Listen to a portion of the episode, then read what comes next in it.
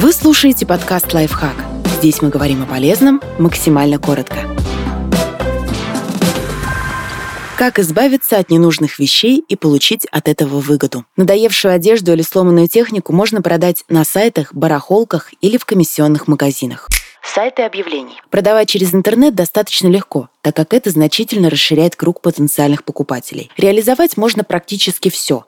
Для этого нужно учесть несколько нюансов. Сделайте хорошие фотографии предмета, на которых он был бы виден со всех сторон. Корректно укажите название. Вариант «материнская плата для ноутбука» хуже, чем плата для ноутбука Lenovo V580C. Во втором случае у объявления будет меньше просмотров. Зато по заголовку кликнут только те, кому действительно нужен конкретно этот товар. Не перегибайте с творчеством в описании. Эмоциональный компонент может быть важен для каких-то уникальных вещей, но покупателя едва ли интересует, как вы прикипели душой к стиральной машинке. Укажите вместо этого число оборотов при отжиме, расход воды за стирку и другие технические характеристики.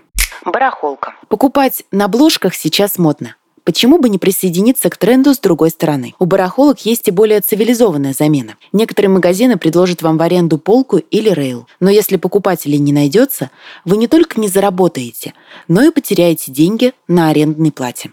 Комиссионки. Комиссионные лавки или магазины секонд-хенд работают двумя путями. Оценивают вещи и покупают их по установленной стоимости, или же принимают их на продажу, а затем рассчитываются с вами, когда вещь купили, удерживая свое вознаграждение. Воспользоваться этим вариантом стоит тому, кто не хочет заморачиваться с интернет-продажами. Вам достаточно просто отнести вещи в надлежащем состоянии в магазин. Подписывайтесь на подкаст «Лайфхак» на всех удобных платформах. Ставьте ему лайки и звездочки – Оставляйте комментарии. Услышимся!